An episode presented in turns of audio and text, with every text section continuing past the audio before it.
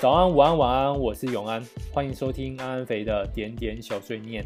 那这个 podcast 我每一集都会跟大家去聊一个非常有意思的主题啊、同时我也会去分享从 Mida 点点这个 app 上大家所写下的每一段精彩的故事。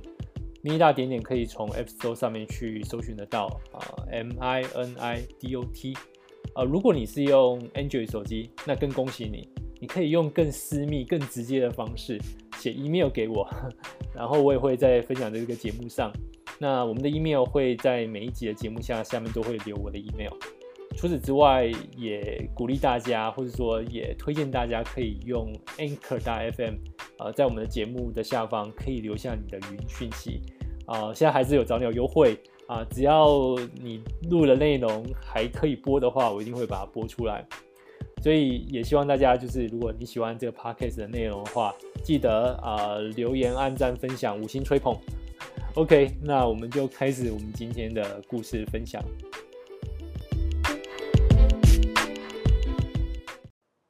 这集呢，我们来聊聊我讨厌自己哪些地方。嗯，那我呢，有一个地方就是我我不太啊，还是过不去自己有时候很脸皮薄的这一点。啊、那我来聊一个我自己的事情，嗯，就是呃，因为我大学念过一本书，啊、受到那本书的影响呢，就觉得车子这件事情是非必要的资产，因为它它买进来就是就是负的嘛，就是花你的钱而已。所以我出了社会之后考到驾照啊、在那之后我没有去买车，反而就是一直以来都是租车。呃，也跟一间租车公司呢，等于是他们长期的顾客啊，就是 看到我都知道啊、要要帮我安排什么这样的车子，呃，但后来嗯，有一段时间因为个资法上路之后，呃，租车公司没有办法把嗯这些资料就是留在他们的资料库太久，都必须定期去删除，所以呃，他必须呃，在我有一次他一年多没有租。啊，再去租的时候，他就要要我重新填资料。呃，我记得他就问我说：“哦，你你还在前一间公司吗？”因为那个公司那一栏那时候我已经在创业了，我就刻意跳过。然后他就问我说：“你啊，那你那公司是不是还是前面的公司？”啊，我我那时候也也反正就直呼其词，把它蛮混带过啊。然后他还就是笑笑的跟我说：“啊，你应该是在这间公司赚的不错，所以一直待着，没有换工作。”那我就是那时候就拉不下脸了，就是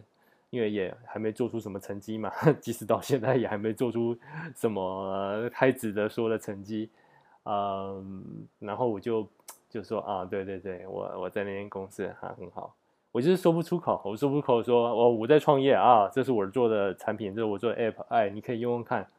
啊，说不出口，因为总觉得自己好像还没达到那个程度，所以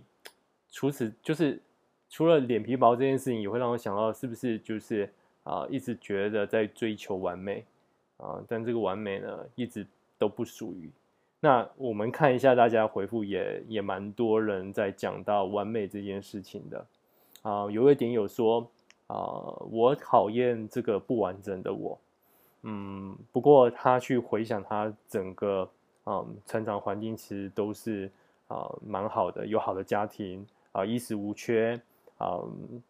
父母亲给他的脑袋也不错，嗯，所以他整个一路都非常的顺遂，然后他也是个幸运的人。可是这样，他说他这个人听起来好像没有什么需要讨厌的，呃，不过他就是偏偏讨厌这样幸运的我，因为他会这样子感受不到完整。他说他可以从拼图的形状来判断缺漏的一块是什么形状，但对于自己的内心。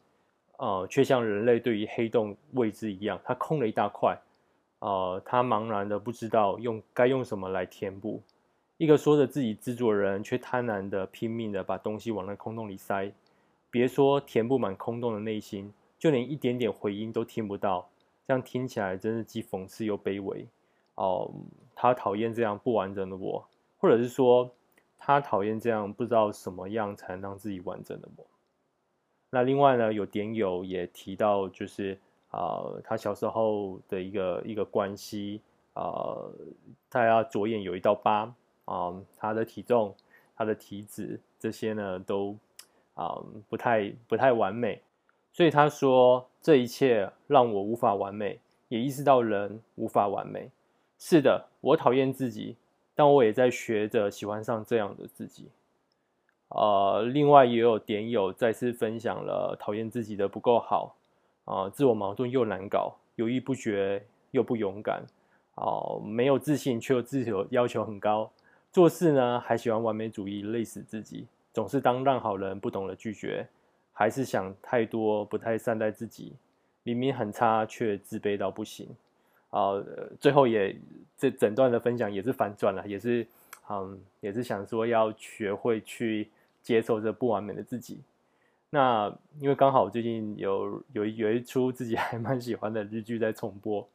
刚好呢，我觉得片尾有一段话讲得不错啊、呃。这个日剧叫做《家政夫三田园》啊、呃，蛮怎么说呢，猎奇的一部日剧吧啊、大家有趣可以看啊。它、刚好在第三季的时候，片尾都有一些 Q&A。那有一集的一个片尾 Q&A 呢，我觉得相当的符合这个主题啊。呃，观众问：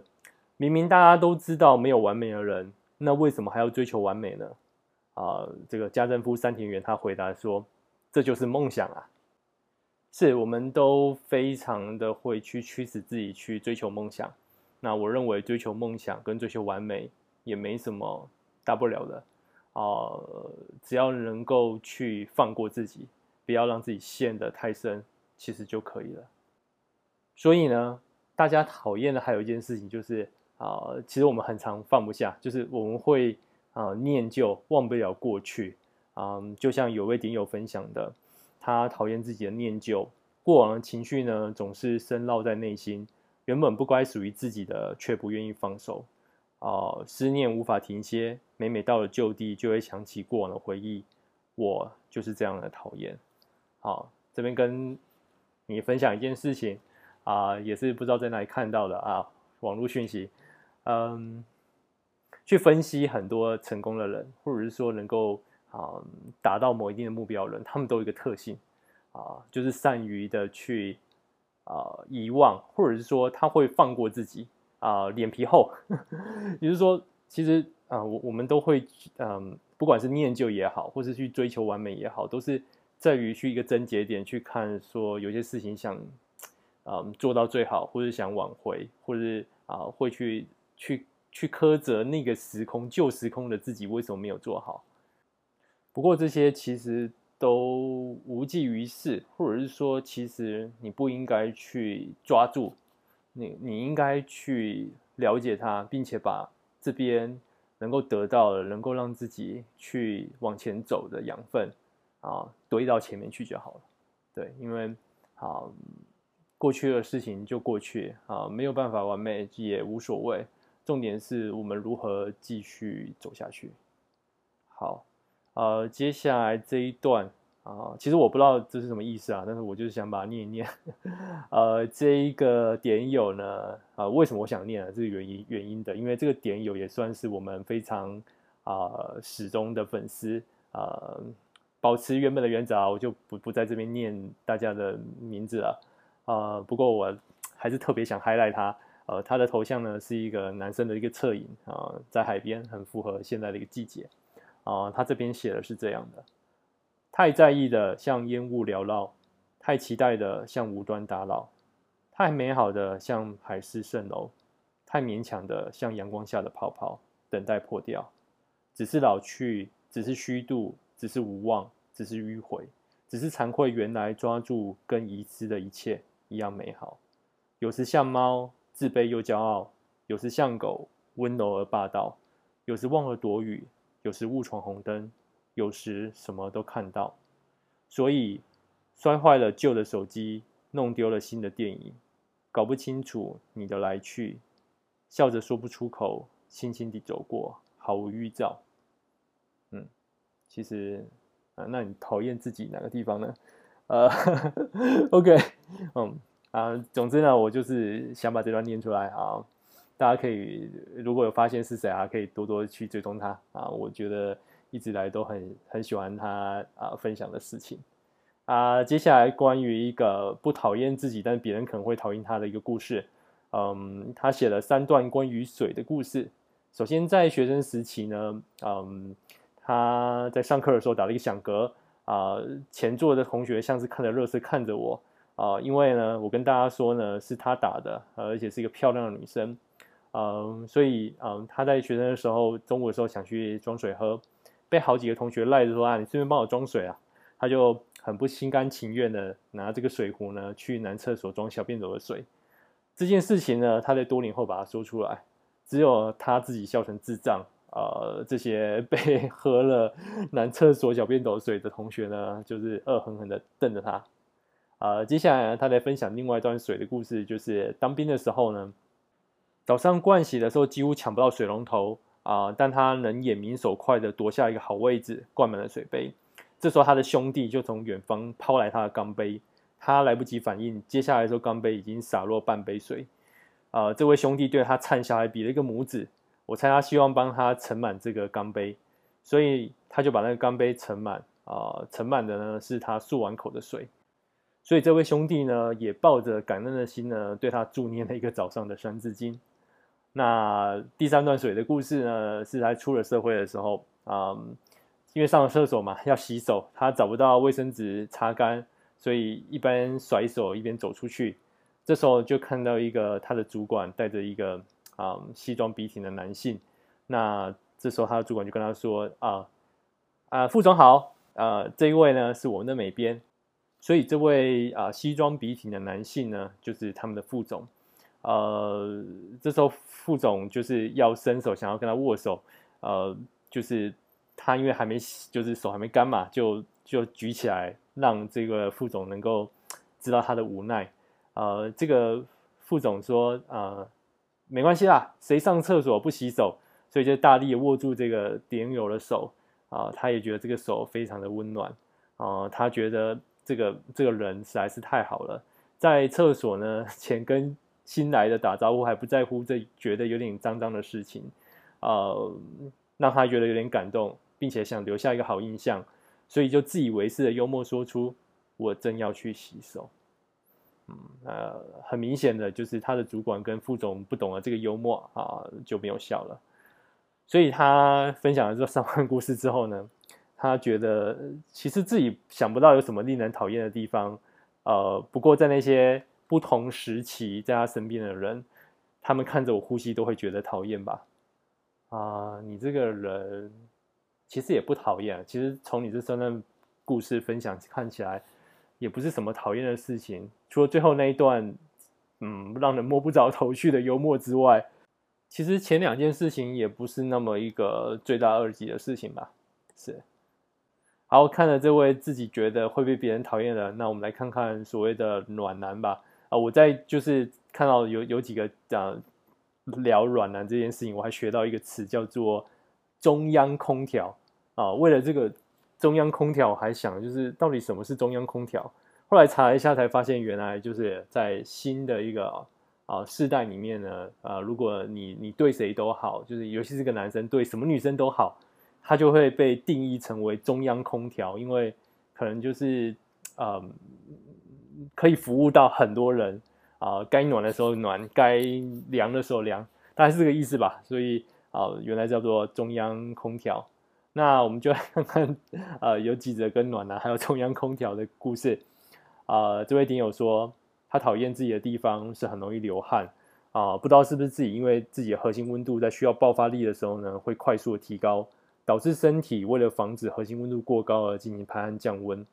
不过他觉得自己的爆发力也没有特别好，只能说身体能量转换上可能有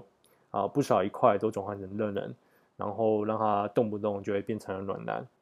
最后呢，他留了一句：“还好我目前工作的地方没什么女生可以让我变成暖男。”好，大家知道这个意思了。好，可以去啊、多多留言、按赞。哎，呃，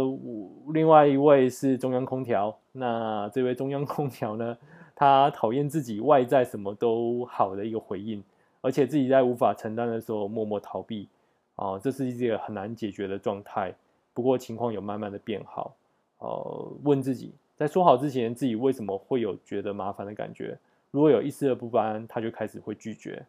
呃，不过他又发现自己的底线实在太低，所以他又再加了一个条件。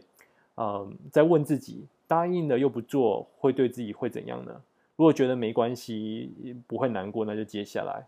呃，所以最近呢，有听到一位新的朋友跟他说，他为什么每件事情都说好呢？他几乎没有听过一个“不”这个字，是不懂拒绝别人，还是对每个女生都这样？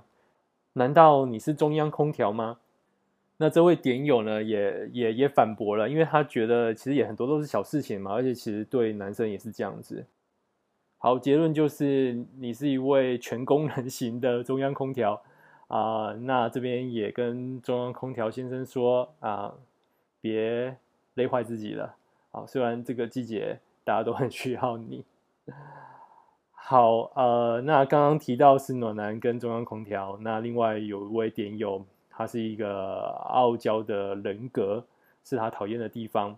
呃，有时候他明明在意的时候，会有秉持一个骨气，这种骨气呢是被动。嗯、但另外一方面，他又想，如果工作的主动可以用在感情上就好了，所以他身旁就会去啊，很多人帮他去介绍啊，认识的一个机会。嗯、不过我我常在想，就是介绍这件事情到底是。呃，为了什么介绍？因为有些时候啊，我常常碰到，就是常常听到，就是你自己明明都不是过得很快乐的，不过就是推销，就是好像就是啊，我我我惨的，你也要跟我一起惨的感觉。所以到底有时候推荐亲友是是是在做直销吗？对，而且其实推荐推荐亲友的时候也也挺麻烦的，因为常常到最后就是公亲变世主嘛。那这位点友呢，他最后分享的啊、呃，他可能对于恋爱这个态度呢，大概就是佛系吧，就是我们的 mini 大点点的副标题啊、想说缘分到了就会自动掉下来一个啊、呃，对啊，缘分到了，嗯，感觉对了就会掉下来一个，不用太急。希望你可以在点点这边呢，用佛系的态度呢，遇到一位可以让你激起工作态度的对象。OK，那接下来是一个跟青春有关的一个故事。那他最后的懒人包，我觉得有句话写的不错。呃，首先呢，他在最前面先分享了井上雄彦《Real》这个作品里面的一段话：不要输给这个世界的尝试。主要是他在呃当完兵之后，其实他有一段时间是不知道自己下一步是做什么的。呃，那一段时间呢，就是。还在学着如何去做早餐啊，也跟自己的朋友去聊。那他的朋友或许是因为嗯走上不同的路啊，比较早成家，所以就觉得他现在还没什么牵挂的时候，能够去试就去试啊。这也是我觉得蛮常碰到的一个状况啊，因为有些时候你给别人建议的时候啊，往往都是自己没有办法达到这一块。呃，这样说有点。不太负责任，可但可能就是你想看着别人去啊、达到你没有办法达到的事情，走过你没有办法走过的路。就这个点友呢，还是啊、试着去挑战看看。嗯、虽然说他最后逃去了广岛，重新审视自己的方向。既然凭直觉走入美路美术这条路，这次就有始有终的走完它。呃。井上雄彦的《Real》这个作品跟《浪人剑客》，在他到了广岛之后啊、免除了他对未来的模糊感跟焦躁，呃，多了一些安定。不过效用最好的呢，还是呃放在玄关的烟，还有被他跟房东养胖的阿布伊啊，一只虎斑猫。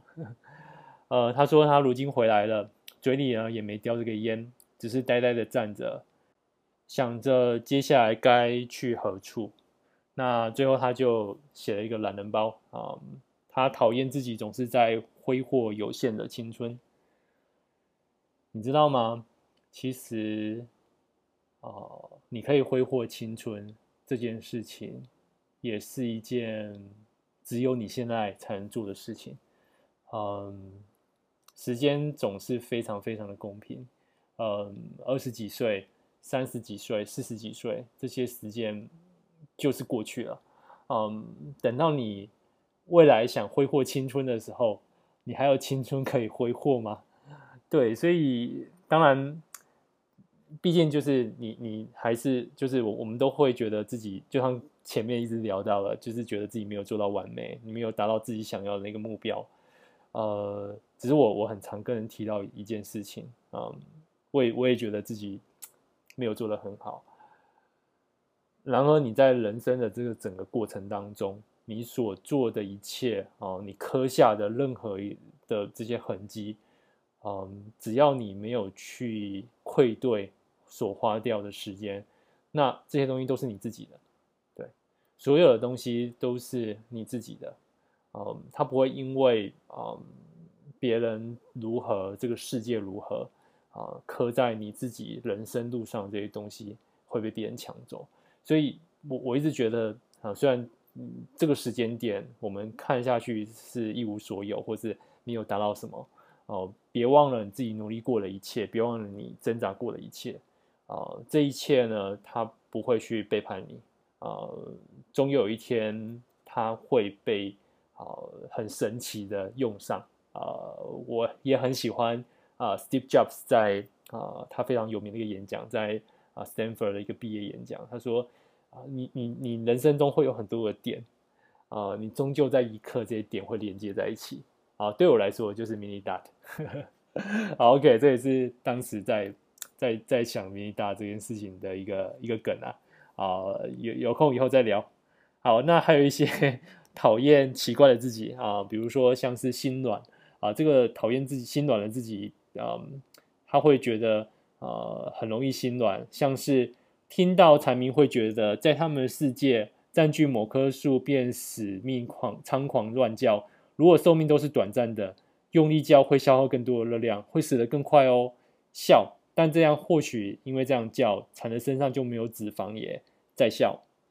好，我发现嗯。你你这边的这个文字的打法是年轻人的打法啊，据说啊年轻的打法是啊之后的左括号不会有右括号啊，但我像我这种老一辈呢，我对于啊括号会有一个强迫症啊，你这个故事上这个写文字上写没有右括号，会让我觉得后面整段都是你的附注。好，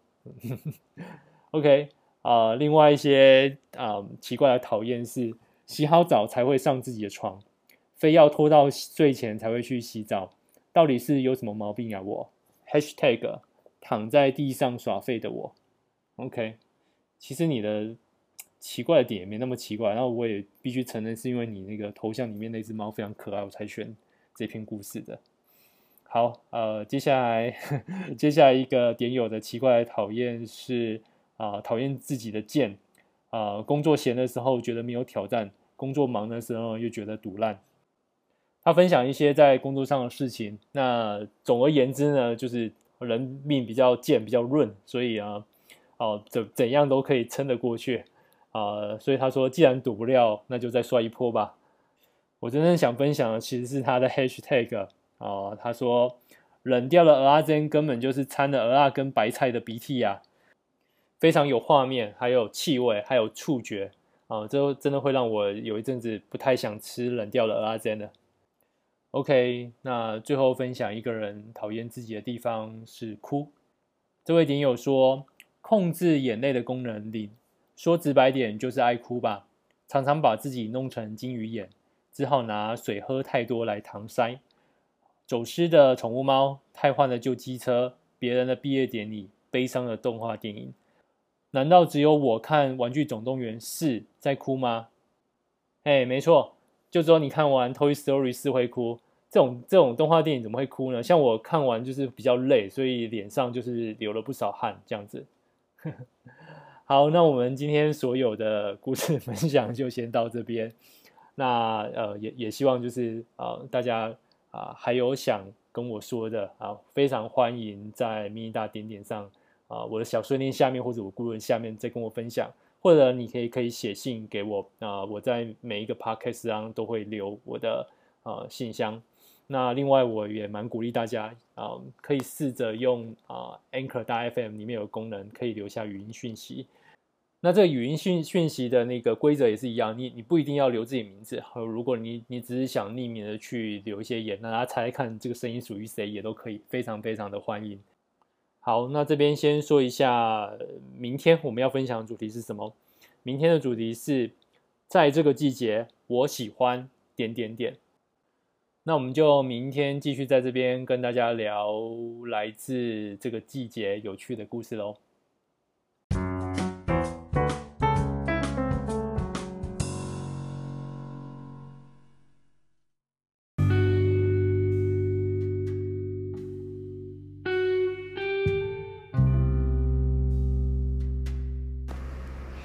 大家好，呃，安安肥晚安，各位点点友晚安，我是咪咪梨，咪咪加上梨子的梨。我刚刚有听今天的节目，然后听到了乔治的分享，我觉得他本身就是一个很棒的实践者。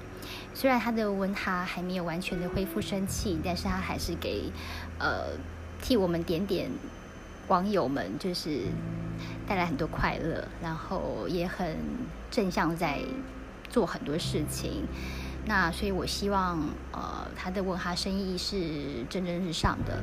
然后啊，我希望安排 topic 上面就是，呃，如果像今天是 dislike，就是呃不喜欢自己哪一个部分，明天可以把它 balance，然后就是换成喜欢的部分，不然这样大家都会有点厌世哦。好，谢谢大家。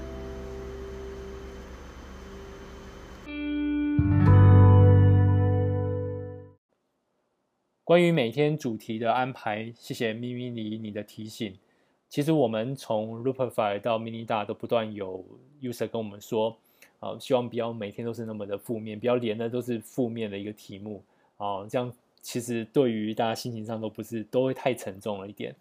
呃，所以我们明天的主题就是比较轻松一点，就是这个季节啊，我最喜欢什么事情啊，夏天嘛，呃，第一个想到可能就是啊，沙滩。呃，阳光，甚至因为最近夏天的时候，呃，可能是超商的那个行销关系，总是会想到各国的啤酒。关于酒这件事情，我就想做个分享啊，首先，我先先分享一段，也是从今天的主题啊，有一位点友的分享啊，他说他讨厌自己，因为好像写不出字来，自暴自弃、厌世、酗酒。呃，这边希望这位点友你你分享完之后，就是会好一点。呃，我看着他的那个 username，我就觉得有点熟悉。他 username 是比较比较普通一点的，所以我就把它分享出来，叫杜康。我看着他就觉得好熟悉。呃，后来我就去查了 wiki，查完之后，我真的觉得我实在是有愧于曾经呃是古典诗词社社长，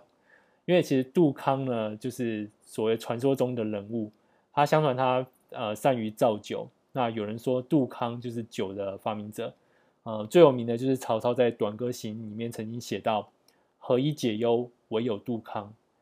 呃，杜康这个人到底是谁，其实还蛮众说纷纭的。毕竟，呃，酒这个历史可能比文字还更久，所以在真的有文字记载之前的历史都是口述的，所以大部分都是一些传说。像是在黄帝时期，有一位叫知康的。啊、他是专门管粮食烹饪的人，因为他被封为杜，所以呢就有杜康。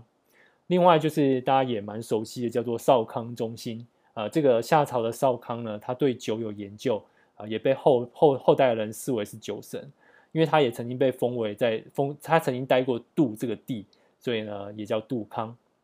还有就是周朝的时候，杜伯的族人叫杜康，呃，因为。杜伯这个人，他直言极敛，后来被周宣王斩杀。那杜康他就迁徙到一个地方，呃，在这个地方就是以牧羊为生，呃，也在这个因缘巧合之下，就是去酿出了酒。